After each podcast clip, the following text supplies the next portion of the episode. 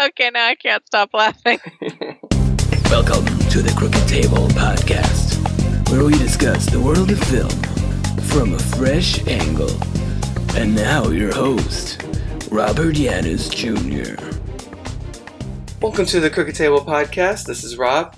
Uh, this is the show where we bring fans and critics alike to talk about films that meant something to them, whether it's you know, a film that they grew up with or something recent that really emotionally resonated with them. So this week I am pleased to be joined by longtime friend, uh, the famous Ashley Grant. Ashley, welcome to the show. I love the Good to be enthusiasm. here. I love the enthusiasm. So uh, normally this is where I we explain how we know each other. So you want to explain a little bit about who you are and how we how we met and everything? Oh my god, we go way back. We're talking as old as the movie we're discussing today is how Pretty long much. we've known each other, isn't it? Yeah. Oh yeah, Um, so we have known each other since we were in high school. We were working at AMC together, and um, then after we were working there, we actually followed each other into the same field. Lo and behold, we both ended up in the career of journalism, and now we create content online for our imaginary friends. yeah, pretty much. Well, you went you went uh, you went full time freelance like long before I did, and in fact, I think I kind of credit you as one of the you're probably one of my inspirations for why I should like. Well, I should try that. Look, Ashley's doing it. She's making a you know making a, a living, not working the nine to five because I did that for a long time between AMC and uh, you know going freelance full time at least, and uh, yeah, so. Uh, thanks to you, that's part of the reason that I, I guess I felt like it could be done because I knew somebody that was doing it. Yeah, it's kind of crazy. I mean, uh, October 2007 was when I, whenever I decided, like, I'm proudly unemployable, and I've been uh, freelance writing ever since. I mean, yeah, I've had a couple stints at random nine to fives here and there, like, you know, because freelancing is so insane. It's like a, it's a roller coaster. Sometimes you don't know if you're gonna have steady income or not. But for the most part, yeah, it's, it's since October of 07, I've, I've been very proud to be, you know, in the freelance world and and because I I just don't like authority. I don't like writing. I don't like working for one person. I, like I have to get fired by eight people before I'm completely unemployed, and I'd rather have that than you know the insecurity of jobs nowadays. Right. Well, yeah. I mean, plus, you know, the whole waking up early and having to deal with traffic and being kind of uh, on the at the mercy of a big corporation and having your hours set. I mean, you and I both like the ability to work whenever, whether it's like early in the morning or three o'clock in you know three o'clock three a.m. in the middle of the night or whatever. Like it's it's it's nice to have that time freedom to be able to do things when you feel motivated, not when you're supposed to be on. I think. Absolutely, absolutely. And I mean, I'm a huge fan of the fact that we can work anywhere with Wi-Fi. You know, the fact that we don't have to be anywhere at a specific time that we're not going to get written up if we're five minutes late or you know oh you want to take a two hour lunch? I'm going to dock your pay. Like I, I love the fact that we have the freedom to to do what we do. And I, I feel like it makes us better content creators because instead of being stuck in a box we're able to actually produce you know decent content. And if we work faster we don't get you know hurt for it. We we still get the same amount of pay. And so it actually motivates us to do more work and faster. So i just yeah absolutely. I'm i'm a huge fan of being a freelancer. So you should tell the people a little bit about you know what you do, where they can find you, and uh, this is sort of your shameless self promotion spot. Fantastic. Well, um, in my little space on the interwebs, I'm known as Famous Ashley Grant, and my uh, website is famousashleygrant.com. It is my Get Internet Famous experiment. Um, I do not want to be Kardashian famous, but I'd be perfectly content being J.K. Rowling famous, minus the paparazzi. Um, on my website, I actually do. You, you since you mentioned the freelancing thing, I do have a course that I teach people how to be um, freelance ghostwriters because that's one of the big things that I've been doing since 2014. Is I've been doing a lot of ghostwriting and I may not get the credit for that kind of stuff, but I always get the cash, and I'm okay with that. Um, but in the meantime, you know, while I'm building my internet fame, I'm I'm loving the fact that I can produce content for other people and and make their lives a little bit easier and give them a voice. Yeah, yeah, great, yeah, and I mean that's something I've dealt with. You know, you actually helped me kind of get into ghostwriting a little bit too. So uh, yeah, definitely check out Ashley's Ashley's website and everything. You you and you always seem like you have about 14 different things going on, which I don't even know how you manage to do that because even just to do the podcast for me, well, you know, raising a daughter and trying to get other work done and like sort of being a, a stay at home dad in addition to the other things that I do, I, uh, I don't know how you get everything done. Like you, you always seem so, uh, enthusiastic and like upbeat. And uh, I think that's very impressive. So just wanted to point that out to our listeners. I think it's my ADD that helps. Caffeine get to probably things like yeah, that. Yeah, there's never a dull moment, and and uh, you know I I thrive on it. I love it. Like I I just I get such a kick out of the fact that no two days of mine are the same, and I I just get a kick out of it. Yeah, yeah, absolutely. So so uh, naturally, you know, I wanted to bring you on to the show with the new format, and um, you know, when I brought to you the idea of the premise of the show and everything, you named a movie that I was not expecting because it's one that I, I feel like I barely heard of. It's I, it really flew under the radar. I think it made very small at the, the okay twenty three million dollars at the box office on a fifteen million dollar budget, and it's weird that it, it kind of that it slipped past so many people, including myself, just because it, it does have a lot of big stars in it and everything. So uh, or or people that would become big stars down the line um, a lot of character actors and things like that. So I guess we should just go ahead and announce that the feature presentation for this episode is the movie Confidence from 2003. So let's listen to a little bit of the trailer right now. Confidence game is like putting on a play where everyone knows their part. Lionel, he's dead. What about the money? Everyone except for the mark. I can't be here! You guys were late. You guys got a lot of sack, man. It's confidence. So it's confidence. So what do you hear? It seems Lionel's an accountant for the king. Hey, what's a king? I'm not gonna hurt you. I'm not a violent man. I like to think I'm above that. yeah, well, we all can't be model citizens such as yourself. Oh, yeah. You took my money. What's gonna happen now? I play a cut. Mm-hmm. You get a cut. I get a cut. We get square. all right. That was a little bit of the trailer for Confidence. And uh, actually, since you're the expert on this film, uh, why don't you tell the listeners a little bit about what the you know what the film is about? Like, what the what's the plot? Well, the Reader's Digest version of what the movie is is it's literally about con artists who are trying to pull one big score.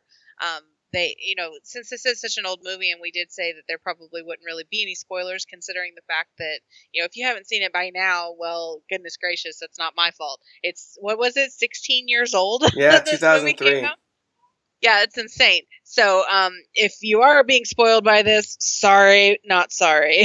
um, what what kind of drew me to the movie um, is that there's so many actors in it. Like you said, there's there's a lot of stars in it, and just the fact that we're seeing these people like trying to pull off a heist, basically. Uh, well, not heist because that that makes it sound like a bank robbery, but they're it's a confidence game. Like that's the idea behind the movie. Is it's it's not just um, you know run of the mill you know trying to steal from people or whatever. It's that they get them into a an, an act. Like they're they're putting on a show to swindle people out of money. And you know in the in the opening of the of the movie you see um, a couple characters basically getting swindled. And um, what happens next is what basically causes the rest of the movie. You know how much can i give of this? How much can i tell? We'll we'll get into the specifics in a little bit. But yeah basically the, they're already in the middle of a of a con uh, fleecing somebody. I like all the lingo in this. We'll get to that. Um, yes. Because everybody has their own, they have their own language. Of everybody in this world, um, but yeah, that's the inciting incident that sets off the the main, I guess, the main plan. Yes, and I just I, I, was so drawn to it because I, I was a huge fan of Rachel Weisz because of you know the movie Constantine and and I love Paul Giamatti in um, sideways. So when I saw they were both in a movie together, and then I saw what the premise of the movie was, I was like, oh my god, I got to watch this movie. so that's a good segue, actually. When did you first see Confidence? And the what, first time I saw it was probably it was probably when it came out. I, would have to say, and then I completely forgot it existed, forgot I'd ever seen it because you know I see so many movies that I I sometimes forget that I've ever seen them.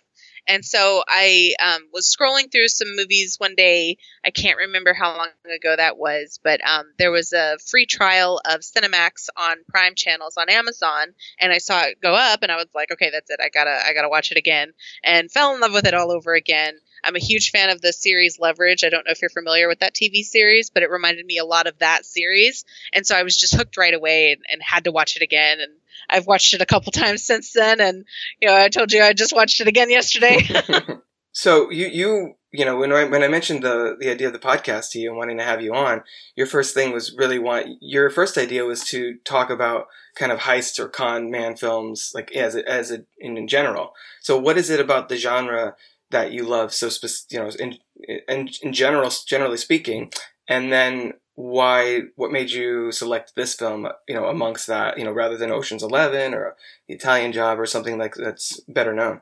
Oh, I love those too. Don't get me wrong. I mean, I, you know, even Inside Man with Clive Owen. I mean, I, uh, anything where the the little guy is trying to swindle the big guy and get away with it. I the don't Robin know why, Hood but I, situation, I yeah, yes, the Robin Hood type situation. Absolutely, that's a great way to put it. And I think one of the big things is I am such a goody two shoes. I'm such a I've never, you know, been arrested. I, am always very cautious to to not get in trouble with anybody. And so I think the the movies that you know involve you know robberies and and con artists and things like that. I think the reason I'm so drawn to them is because it is a completely like that would never happen. I would never do something like that. And so I'm just I'm drawn to see how they could get away with it and and see that opposite side of me that doesn't exist. Live vicariously through the characters, I guess. Exactly, absolutely. Because I mean, you know, the funny thing about these these films in this genre is you always want the bad guy to win. You you can't help it. You get so sucked in that you're like, okay, how in the world is this guy going to get away with it? And and you you almost feel bad if they get caught or if anything goes wrong. You're like, oh man, that poor guy, even though he's breaking the law. Well, a lot of times I feel like what they do is they they create an even worse guy who they're stealing from Plus, they make the the quote unquote good guys so charming that you're just like, oh, you can't lock up Danny Ocean. Look at him. Exactly. Look how horrible Andy Garcia stole his wife. Blah blah blah. Whatever. Um, and I think this movie really leans into that that angle as well, setting up uh, Dustin Hoffman as sort of the the villain of the piece, and Edward Burns has a very much like you know smooth kind of uh, demeanor to him as well. Can I just say I got an absolute kick out of the fact that Dustin Hoffman was the villain in this. Yeah. I, I, I don't know why, but I just I I loved every second of watching how uncomfortable he made me. it's like, it's not something he does very often. Like I off the top of my head I'm thinking of like Hook maybe and other than that he's usually like he's usually fairly sympathetic or someone we want to root for, you know? Well, and I mean, you know, one of the very first movies I ever saw him in that I fell in love with him for was Tootsie. Right. You know, and in that movie, he's he's such a, a lovable character. You know, you're you're rooting for him as he's acting like a woman the whole way through the whole movie. Have you seen Tootsie? Oh yeah, that's a great movie. Uh, yeah, great movie, great film. And so to see him go from, you know, this lovable guy that you're rooting for all the way to one that you're like, oh, I can't wait to see them steal from him. it was just wild to to go on that ride. Yeah, no, absolutely, and I, I definitely think that his performance here, I think, is one of the more surprising and kind of playful elements of the film. Uh, so, you, if you're ready to jump right into spoilers, we can just jump into uh, the review section here. Sure, I'll, I'm down. awesome. So right out the gate, the movie has a. I mean, they, they, as you were saying, they're in the middle of a plan, but they, I think, already try and catch the audience kind of off guard because he starts off saying, "Oh, so I'm dead," that whole thing, and and you think that it's something's going on, and it already kind of subverts your expectations. I think that was that was a really cool way of, of opening the film, already kind of embracing the the relationship between the audience and the movie, and having Edward Burns' character like speak directly to us, like breaking the fourth wall immediately yes. into it. Is that a big part of why uh, maybe why this movie connects to you? It could be. It could be that, and also the fact that you know, like as soon as he opens his mouth and says, "So I'm dead," you're immediately going, "Okay, so you're trying to con me too." Mm-hmm. Exactly.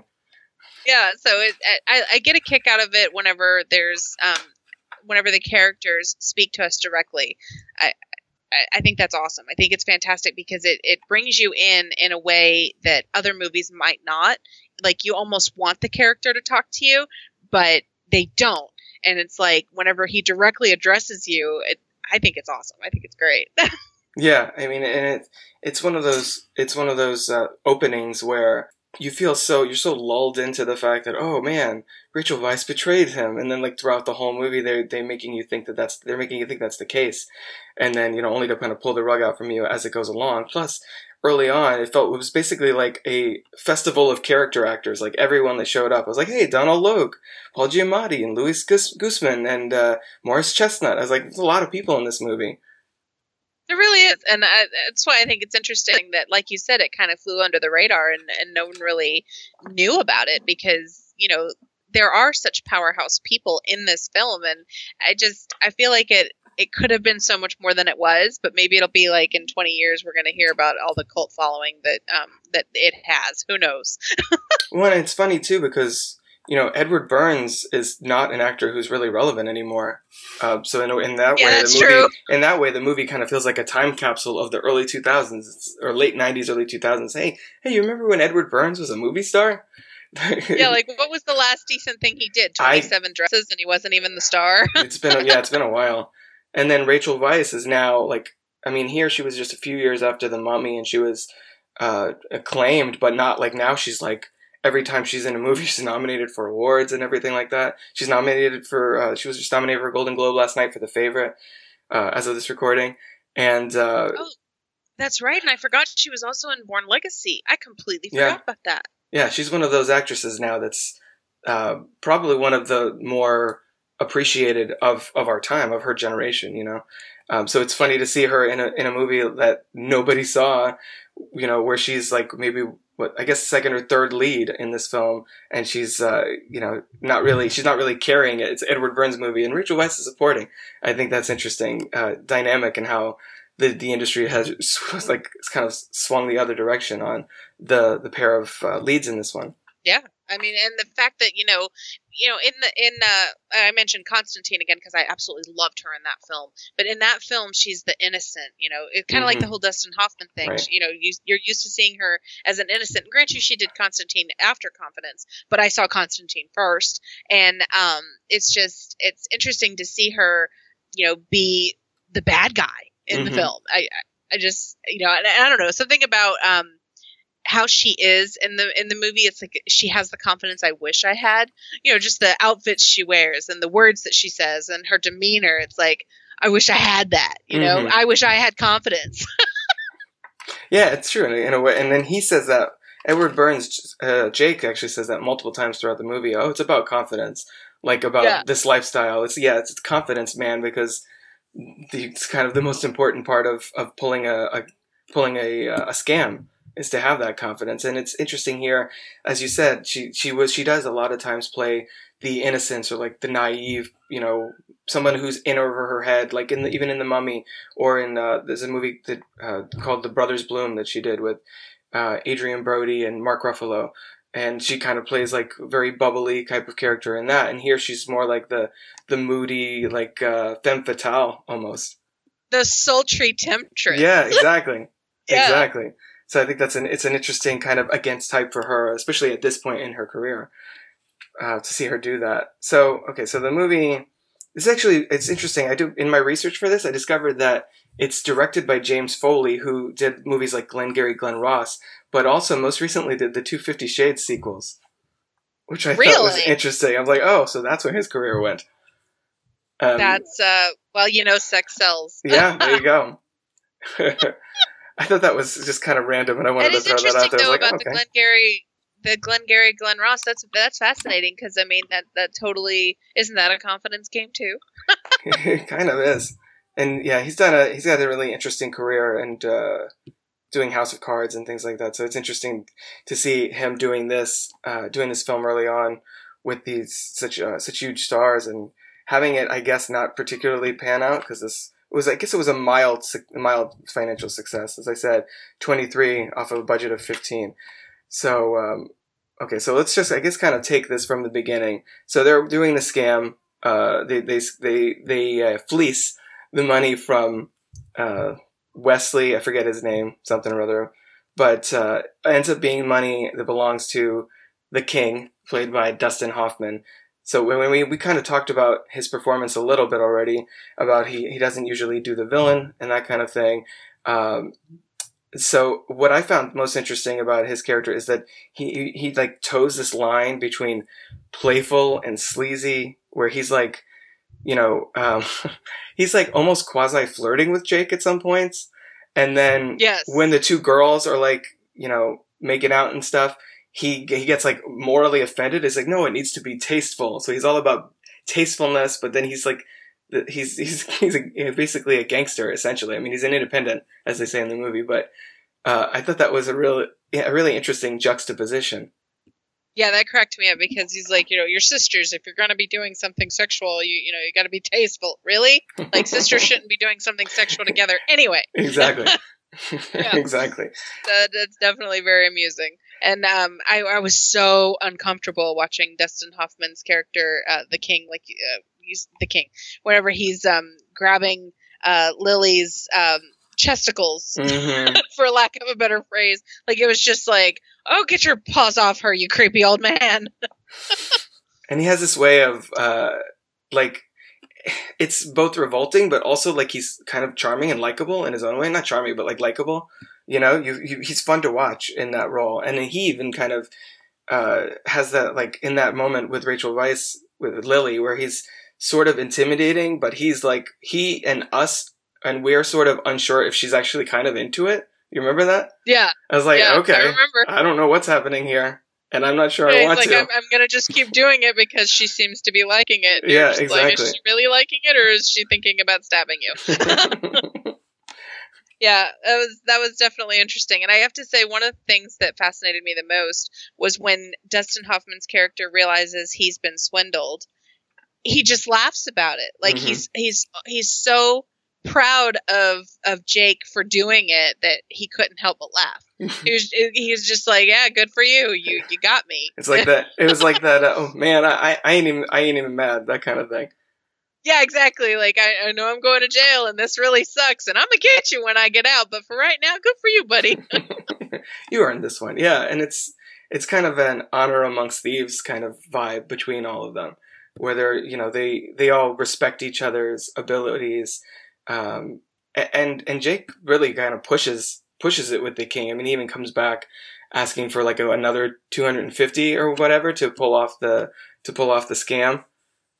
Yes, because the- he, the he owes him 150 and then he asked for and I think he asked for another 200 on top of that. Yeah. Yep, he sure did, and that definitely takes not just balls but confidence. Yeah, exactly. See what I did there? I see. Well played. Well Yeah. played. Um, of course, we have Paul Giamatti doing his kind of neurotic thing that he does.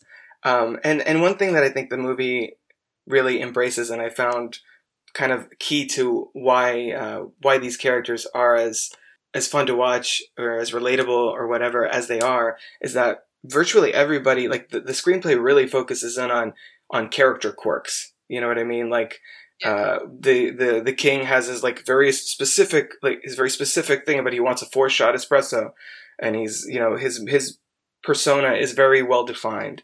And then Paul Giamatti has like this fear of like is like very particular about the bathrooms that he goes in, and you know everybody has their has their like little things, you know. And I thought that was that was interesting because that's I mean that's those that kind of color is what makes these characters feel alive rather than just you know carrying carry rather than the audience just feeling carried through a tale without really ever caring about the stakes about what's you know what these people have uh, kind of on the line and uh, I thought yeah, that I thought that was a fun on way a page. Right exactly I thought that was a Yeah. a fun um, way to give these actors something tangible to work with too Yeah, And I absolutely love. I, I mean, I adore Paul Giamatti. I mean, seriously, him in Sideways was so freaking good, and and I feel like this was just like another version of him from Sideways. So this is like undrunk Paul. Mhm, right silver Paul Giamatti Yeah, exactly. Yeah, but you kind of want to give him a glass of wine and tell him that's okay, buddy. You can go to the bathroom wherever you want. and then ends up the whole bathroom thing ends up being kind of uh, a key element later in the plot too when he goes to the bathroom at uh, was it at the airport or something? He goes to Yes, yeah at the airport. that whole thing. So and a lot of those a lot of those elements of the characters kind of pay off, which I thought was uh, I thought was fun to watch. I, I did agree with one part though. Whenever um, Jake says that uh, Lily shouldn't have dyed her hair red, I agree completely. Yeah, yeah, I, I yeah, I agree with that. She could have kept it brown. I, I would have preferred that. Yeah, I, I do too. It's um and, and he's very that's another character quirk. He's very superstitious. The movie kind of goes into not only with the red hair but also with the the birds and how there's they symbol they symbolize death. They show up a couple times and he's like, "Uh oh, we're screwed. You just fucked us." That whole thing. yeah, but he found a lucky penny, so that meant that the final heist was all going to go okay. Yeah, there you go. Of course, it didn't go okay for uh, what was his name, Lewis. Um, Oh, Whenever- lupus. yeah, Lupus. Yeah, Yeah, yeah. It, it didn't go well for him. He he didn't make it out of the movie. No, I I mean to be honest with you, that twist I kind of so I kind of figured that was coming because they they kept, I would have quit watching if it hadn't come. they kept building up to the not only him being shady with them and don't betraying them, but the fact that he was the one that killed Big Al uh, early in the movie because he keeps asking, he's like, "Oh, after this is over, you're gonna tell me, right?" And I was like, "Yeah, I'm pretty sure it was him, dude." Just you know, FYI. Yeah, I think So- we all knew it was him from Yeah, the beginning. That bastard. Th- that's Yeah. uh, movies like this. I feel like they have to kind of. I feel like they have to find a way to give little twists that we can figure out, so that we don't see the bigger twists coming. You know what I mean? But let's face it, we all knew the second that uh, Jake said he was dead, he was alive. We all knew that. Sort of. we we suspected that. I've seen movies We- where we- well, okay, fine. We hope. there you go. Well, because a previous episode I did on uh, American Beauty, and in that movie, the open the, it starts with the the main character talking about being dead, and he actually dies at the end of it. So I was unsure which way they were going to go with it. Too with soon, man. Too soon. yeah. But then again, we can't talk about Kevin Spacey because all the lawsuits. Well, yeah. Yeah, that's yeah. Kevin Spacey is one of those like we just we just don't talk about that person anymore. We just sidestep. That's why that's why I specifically said, oh, you know, in American Beauty, the man who is the main character in that film, the man we shall not mention. Yeah, the Lord Voldemort of American Beauty. That's funny. And yet, we we mentioned James Foley in House of Cards, so hmm, it is all coming full circle. There you go. That's how that's how it works. It's all connected. Uh, Six degrees of Kevin Bacon. Sort of. Where was he in this movie? That would have been a good addition. Oh, that would have been a fantastic addition. Kevin Bacon is, is he he knows how to play this kind of uh, he knows how to toy with uh, audience expectations as well. If you've seen him in Oh, other- absolutely. I mean, come on. Did you see Wild Things? Was, that's exactly what I was gonna say in Wild Things. I really wonder if he did his own nude scene in that movie, though. I'm just curious. I think so. It's a it's a I, this is now a tangent, but I'm pretty sure it's a full full frontal shot. oh yeah, it's right? full Yeah. frontal. So he his, his face full is in frontal in that movie. I don't think that movie had the budget to do like digital face replacement or anything. So I'm pretty sure that is uh, that's the full bacon in that movie. That's the full bacon. The full bacon. oh my god. Hashtag full bacon. There you go. So in this one, I was kind of alluded to it earlier about all the uh, the lingo. I really thought that that was another thing about this movie that I thought was really kind of fresh because even in a lot of these con slash heist movies, you don't you don't get like this. You understand that everybody in the film knows what they're doing, but you don't. They don't like formulate a language for for the games that they're setting up. Basically, I mean, Li- Lily's the shill in this. Uh, they fleece people. Like everybody, everything is very specific. you got the mark. Yes, yeah. See, everybody's uh, they they have specific terminology, I think, for things, which I, helps create this that that world where people like you and I who aren't pulling cons can kind of get in like absorbed and lost in uh, in um, the fantasy of well, it must be cool to just run around running scams and making money, and then like you know, uh, you can kind of Well, and, and one of the fascinating things is that it shows you just how much planning has to go into all of this Right. stuff. It's not like you just wake up one day and you're gonna you're gonna swindle somebody. You you have to have a, a background, a, a story to go with, and and it, it's interesting how they actually give us a little sneak peek into the world of crime, even though it's probably completely dramatized and well, yeah. and it's not nearly that fun because you know as well as I do that in the real world, if you're gonna, if you do something like that to someone where you're swindling them, they're probably not gonna give you a second chance. They're just gonna shoot you. Mhm. you know, and and it's it it is very interesting how it's all dramatized and romanticized, and I think that's one of the other reasons that I I like these types of movies so much is because it does romanticize them, and and you kind of almost forget they're breaking the law. Yeah, a- and, I mean, as far as on the business side of things, in the wake of Ocean's Eleven, which was 2001, I think this movie was probably part of the industry just being like, "Oh, okay, you, you like heist movies? Here, we'll, we'll we'll push these through to development." Because Italian Job, I think, came out the same year. This is right like in the sweet spot where all the studios are trying to take get these kinds of movies out there. And yeah, there were a lot of actors in in Italian Job too. I mean, Yeah. and I didn't even know it was a remake until recently. Oh yeah, yeah, Michael Caine from like uh, the 60s, I think. Yep, but I mean, come on, let's just face it. Marky Mark is way better in the film. Well, plus Charlize Theron and uh, Edward Norton. Oh, I love Charlize Theron in it, and I mean Edward Norton. I've I've loved Edward Norton ever since I first saw Fight Club. I'm obsessed with Fight Club. I can't believe I didn't suggest that we talk about Fight Club, but you know the first rule is you don't. Yeah, exactly. So that's why that's why I was trying to come up with another movie. nice. That's complete bullshit. That's not what happened. okay, so we want to talk more about. Let's talk about Andy Garcia, who shows Yes, up midway oh through this God. movie, and I was like, "Wait, what the hell is this?" It felt like a huge kind of uh, shift, and all of a sudden, where I, like I saw his name on the on the you know on the DVD box, and I saw it in the credits or whatever, and I uh, you know I was I was waiting for Andy Garcia to show up, and when he did, it was not what I expected. It was just kind of this like this sketchy, I guess, government agent.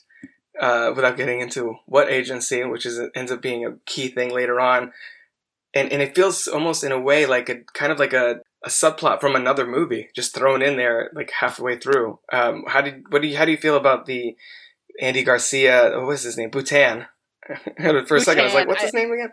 Um, yeah, Butan and his whole uh, his whole deal, I guess. I loved his Thai story. That you have to watch funny. the movie, but I loved his tie story that cracked me up.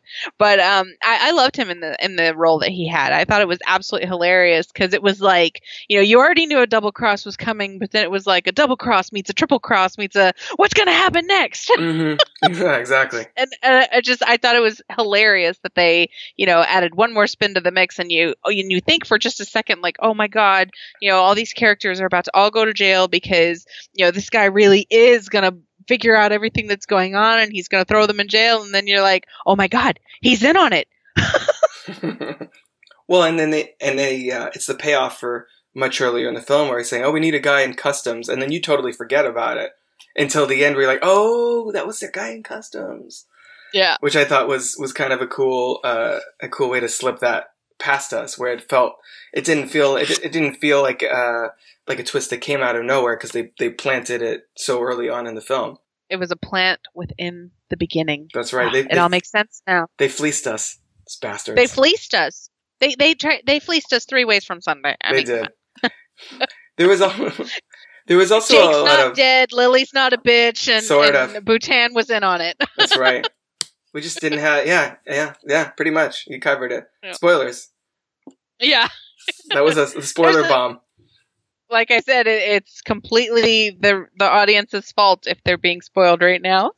well, a sixteen year old movie. I mean, yeah, Sixteen years, absolutely. this is our throwback episode. yeah. it's I mean. uh, It, there's everybody has a different opinion on what the statute of limitations is on spoilers, but I'm pretty sure 16 years is way past that. I I I think so. I I mean, you know, I, I would hope so. There was also I, I noted here a lot of style, like cool, like stylized choices that that the director makes. Like I thought the the um the personal ad kind of thing for the to, to try and find the different marks, and it's like it's like placing a personal ad, looking for the perfect mark, and it's like must have this thing, whatever. And they kind of like the, the text was popping up on screen as he was like evaluating the different potential marks. I thought that was a really uh, a really fun and visually dynamic way of of doing that. Yeah, that it, was very funny. It, it's like um, it kind of makes me think like if the movie was made today, it'd be like you know um, they would have showed Tinder, Yeah, like Tinder for con artists. swipe left. Swipe left if this is your mark. Swipe right if this is not. Right, exactly. And I don't even know if it's swipe left Yeah, or I swipe right. I've never been yeah, on see, I- Tinder. I was about to say that, and then you said swipe left, swipe right. I was like, okay, maybe she knows because I don't know what's going on. I, I honestly don't know. I've been married for more than a dozen years. I have no idea anything about Tinder. I'm very ignorant about that, and I'm Yeah. okay with that. Same, same. In a way, I kind of feel. In a way, I'm kind of glad that I I got out of the dating thing and I got married and all before all of this stuff because now it seems really confusing and convoluted. I'm like, I don't need to deal with any of that swiping stuff. Thanks, I'm good.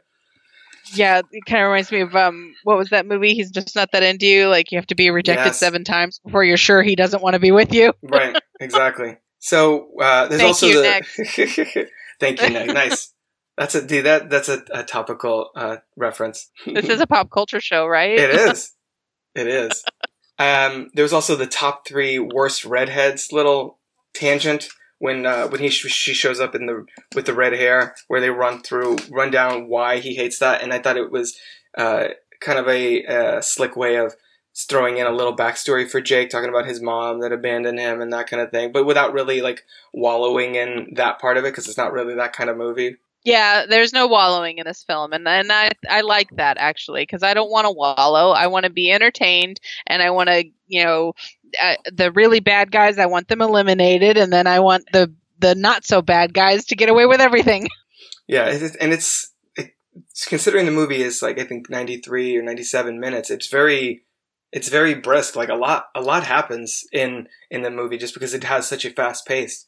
And Which I actually like because I, I can't stand films that are so long and drawn out that you're just like, oh my god, we could have been done and getting pizza in 60 minutes. Like, Right. did we really have to go and see all of this bull crap in the background? No, we don't. And that and that's why I like how short this flick is because you know you get in, you get out, and you get on with your business. Right. well, it's kind of like just like just like a robbery. Right. I was gonna say. I was gonna say actually more specifically. I was gonna say like Jake and Lily in the jewelry store, which was a great scene. I thought that really established the uh, the chemistry between Rachel Weisz and Edward Burns, where they they they basically swindle that guy out of the, out of the diamond earrings, and they trick him Yes. into buying the diamond earrings for for them. Uh, I thought that was a, a great encapsulation of the kind of work that they do, but it was also kind of a sort of a test for Lily, I guess. Um, and you know, as you were saying, I think getting in, telling the story, and getting out in ninety some minutes before even the audience realizes what what's going on, uh, and keeping that pace going so that we don't try and figure out, we don't try and dissect what's happening on screen uh, before you know figure out the twists before they happen, that kind of thing. Uh, I think is is it fits this kind this genre of films specifically more than you know more than it might be like you know a historical epic or whatever. It's uh, Yes. you know I, I you get in he, he he runs his con and he gets out and at the end we're just all you know uh, kind of swept up in it before we really got a chance to realize what was happening.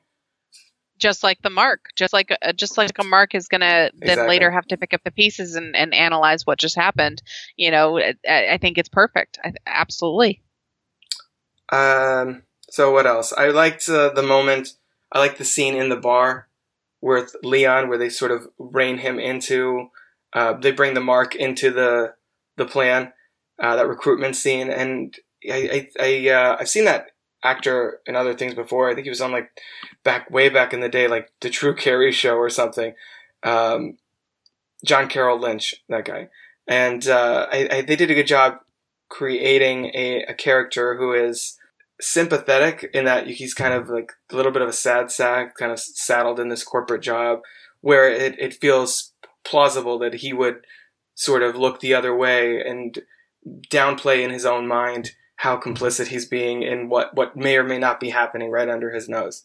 Absolutely. I and you could totally see that character you know we were talking about being in a nine to five Right. you know the soul sucking day job you know that kind of stuff. Um, you could see someone wanting to turn against their employer in that fashion and that uh, i completely agree. He he played that role perfectly.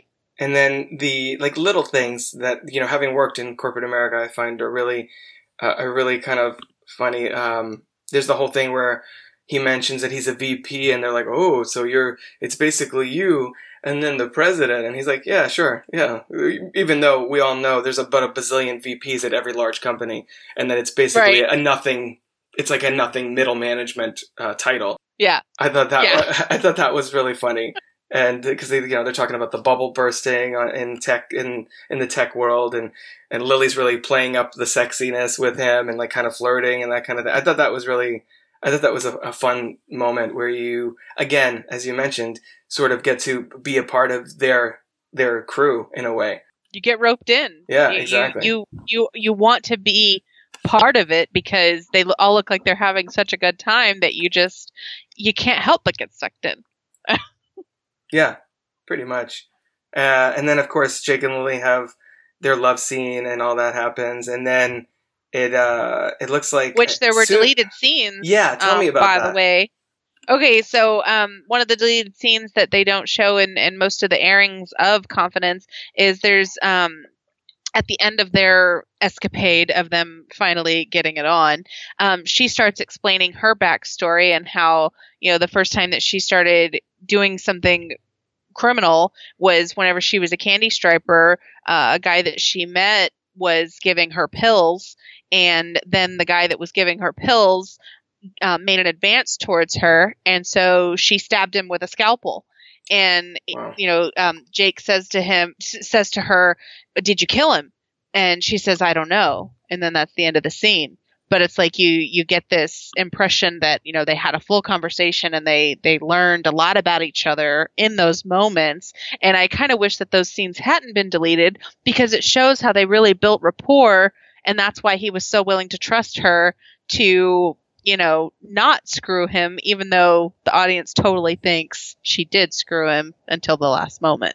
Well, and it's also keeping it open where she stabbed this guy and wasn't didn't know whether or not she even killed him. I think kind of toys with your expectations on whether or not she's really malicious or whether she you know what she's capable of. Like we don't know what she's capable of. According to that deleted scene, even she doesn't know what what she's really done. And I think that, Exactly. that lends itself to the uncertainty later on where you don't know if she's really turned against Jake or not. Exactly, and that it, you know, like I said, if you get the chance to to find that deleted scene, I, I highly recommend checking it out. But uh, you know, I that's the one problem with whenever we're streaming movies versus having the DVDs, you know, because on the DVDs we generally get to see all the deleted scenes and all that good stuff, or you get to see the theatrical cut or etc. But it is interesting that some of the scenes that we miss out on are sometimes very storytelling. Mhm. yeah. Yeah, they, So, they, they but yeah, I, I liked that scene, and I, I can't believe it didn't make the final cut. I wonder if uh, you know, and maybe when they were editing the movie together, it just felt like uh, maybe the momentum slowed down too much because, if, as I recall, it's the love scene, and then pretty much right after that is the in the, the you know the I guess the present is the um, kind of the cut to the reveal that Lily is also there while Morris Chestnut is kind of threatening Jake. So maybe they just felt like, all right, look, they're all close, and then you know the twist where are they though? Because look what's happening. Um, so I wonder if maybe they could be. felt that, that yeah, does make sense. they felt like it kind of slowed the movie down in a way. Um, even though, yeah, I agree, it does give a little, a little um, useful background information on Lily, who's who just kind of drops into this movie out of nowhere. I mean, he literally bumps into her twice, and that's how they meet. And you don't really learn much about her going through the film, and other than she's a pickpocket and she's really good at this. And uh, I guess that that's it. That's Lily. You know, she doesn't get in that way. It's kind of it's in that way. It's very underwritten in the way that a lot of like female lead roles tend to be, where the man, you know, the male lead gets a lot of story and development and character, and then the, the woman is there to basically just in service of of the man storyline. And I feel like you know that unfortunately that's what happened here. It looks like the the more details of her character kind of got stripped away in service of his story. But Yeah. That- Well, speaking of his story, though, I, I, you know, after she pickpocketed him the first time, when he first comes home and realizes that he's, you know, had his wallet stolen, I, I was really amused by that scene because as he's walking into his apartment, he hits the button for his answering machine. I don't know if you caught it, but the three messages that are on his machine are Mhm. all addressed to a different person. yes, yeah, and so it's like, well, what's his real name? Yeah. Right, exactly. And so, like, you know, I think it was like Bruce and Steve or whatever. And would you call me back? And like how he's getting all these women to to want to talk to him, and yet none of them know his real name. None of them know the real Jake right until yeah. Lily. yeah, yeah, pretty much. Yeah, no, Yeah, I, I so did. she, I did so pick he up on finally meets his equal. Exactly. I, I did pick up on that. I thought that was uh, a very subtle way of establishing that. Oh no, he just cons everybody all the time. Like whether it's a job or whether it's just trying to you know hook up with somebody. He's just like yeah, he's always playing playing an angle basically. Yeah. Um, until yeah, he meets his match. But I mean, honestly, even if you're involved in a life of crime, I'm pretty sure everyone everyone would drop a life of crime to to be with Rachel Weisz. So just saying, This is throwing I would there. drop that. Right? I would drop my life to be with Rachel. I know. She's and she's with James Bond now, so that's uh, you know he dropped whatever he had going on. James Bond is like, yeah, I forget this. I'm gonna be, I'm gonna uh, marry Rachel Weisz, and uh, yeah, so she's really good at selling that. And uh, you know, this was one obviously one of her films that I hadn't seen, and everything, literally everything I've seen her, and I'm like, man, she's so great in everything. How is she so great in everything? Like she's she's charming, she's beautiful, she's intelligent, she brings all this different things to all the different characters, and then seeing her kind of play a different wrinkle of her, you know, her her skill set here, I thought was was um, was really was really fun, and uh, just make me makes me appreciate her as an actress even more. Yeah, she's very she's very versatile. Right. Faces of Rachel. Exactly. That should be her autobiography. the faces of Rachel. You, you are you volunteering to ghostwrite it for her? Sure, yeah. Oh my god, can you imagine That how would cool that would be to like do it? And yet at the same time, I'd be terrified that I'd screw it up. Well, that would also be a really hard thing to work on and not get credit for. So you'd be like, "Can I be like at the you know how you see a lot of celebrity biopics where it's like Kim Kardashian with so and so, and you're like, okay, so so and so did all the writing, basically, is what you're telling me.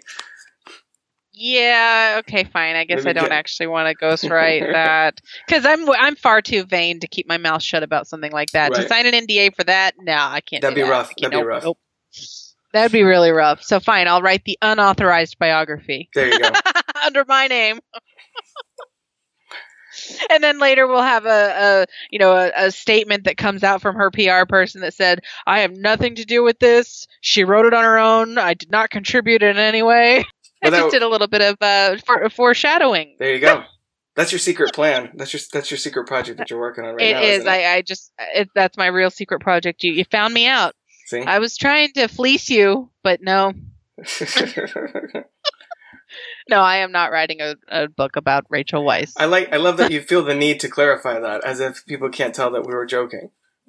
no, yeah, yeah. Well, I would read a book for- about for- Rachel Weisz For legal reasons, I need to clarify. For that. legal reasons. I'm I'd like to state clarify. for the record that I am not writing an unauthorized biography of Rachel Weisz, as the preceding joke has implied.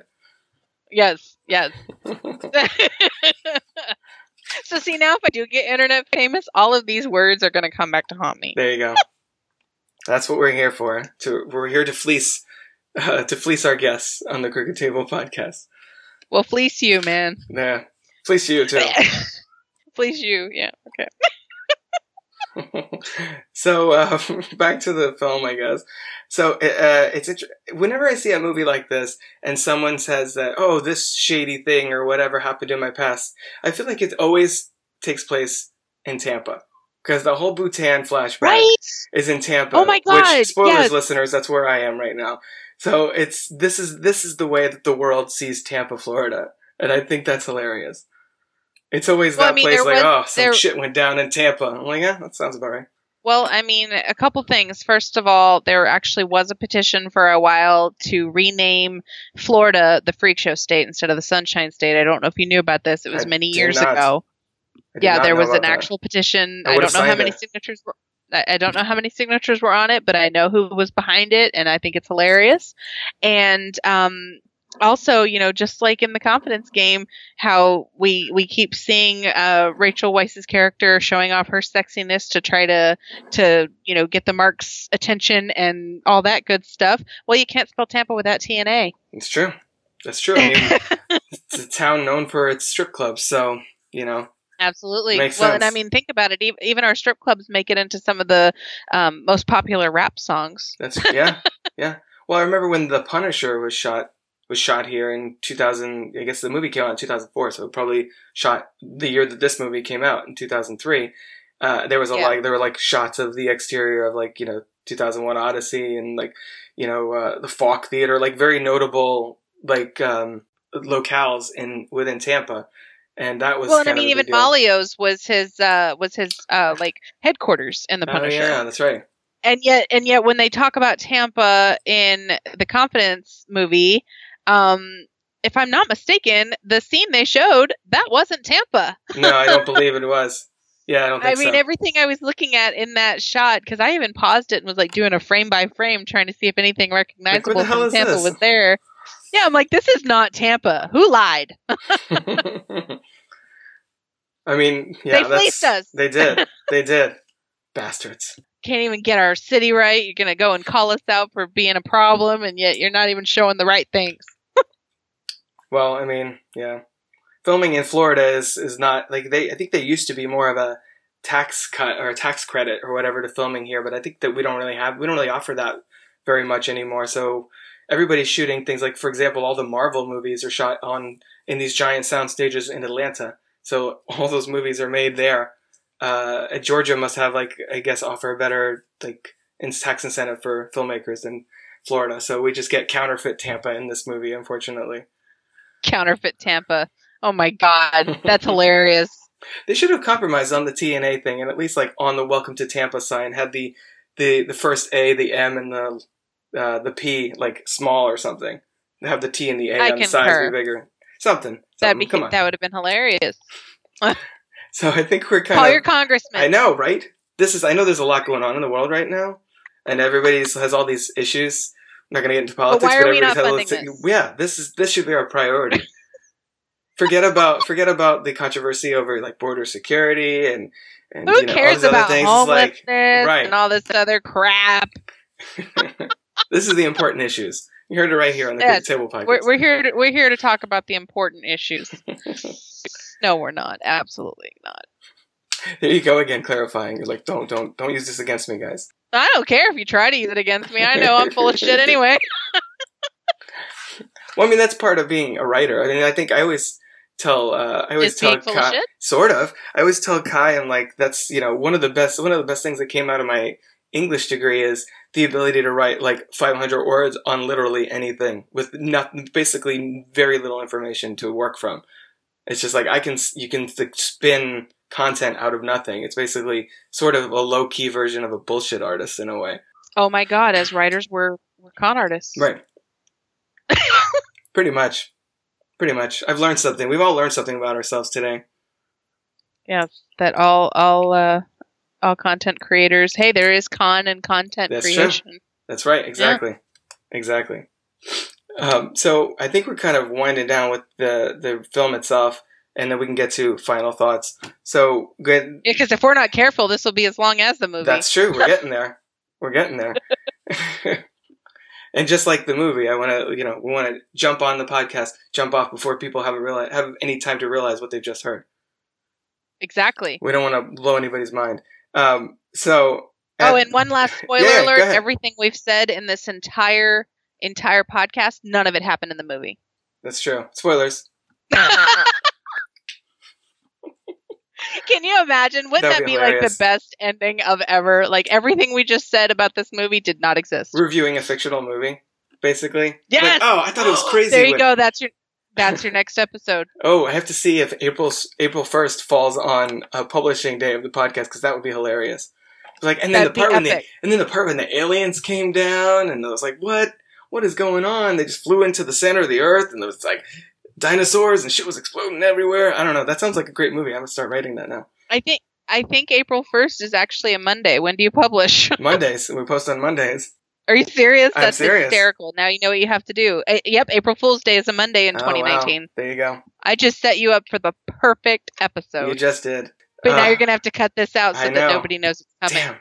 I can't let people. I can't let people know my secrets. So the finale here, uh, everybody, pretty much everybody gets arrested. It's basically the perfect ending uh, for for the main characters. All the bad guys get arrested. Jake's not dead. He, Lily and him and uh, Paul Giamatti and the other got Miles. I forgot the actor's name. They just ride into the sunset uh, with Butan getting his cut because he's the guy from Customs. Uh, so any thoughts on that finale? I mean, I guess you, you love it because they get out. I mean, that's what we all want. That's what the whole movie Yes. builds to.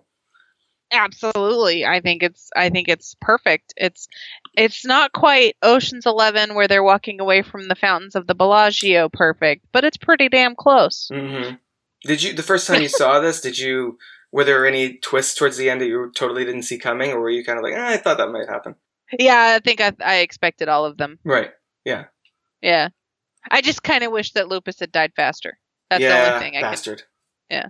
We don't like we don't like him. how, how you gonna go and kill Big uh, Big Al? It didn't even let him finish his food. I know. Come See, on. That, that was his character. That was Big Al's character quirk. He dies five minutes into the movie, but his character quirk is how much he loves sandwiches.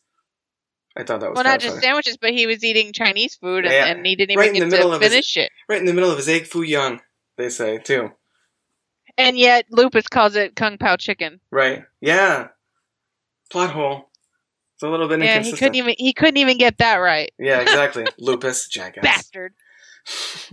so, Lupus the dragon. are there are any final thoughts on confidence? I mean, you've seen it several times, including yesterday. So, uh, Oh, I'm gonna go watch it again right now. No, Wow, kidding. that's No, that's that's com- that's commitment. Uh, so what you know what what would you say to people that haven't seen this movie to recommend it? And uh, I mean, I would ask if it still holds up after the first time you saw it, but you literally just watched it and you still love it. So, uh, so yeah, what would you people there like me that are either haven't seen this or have barely heard of it? What would you tell them to recommend they check it out? I would say that if you liked Robin Hood and Ocean's Eleven, you should totally watch this too. Nice.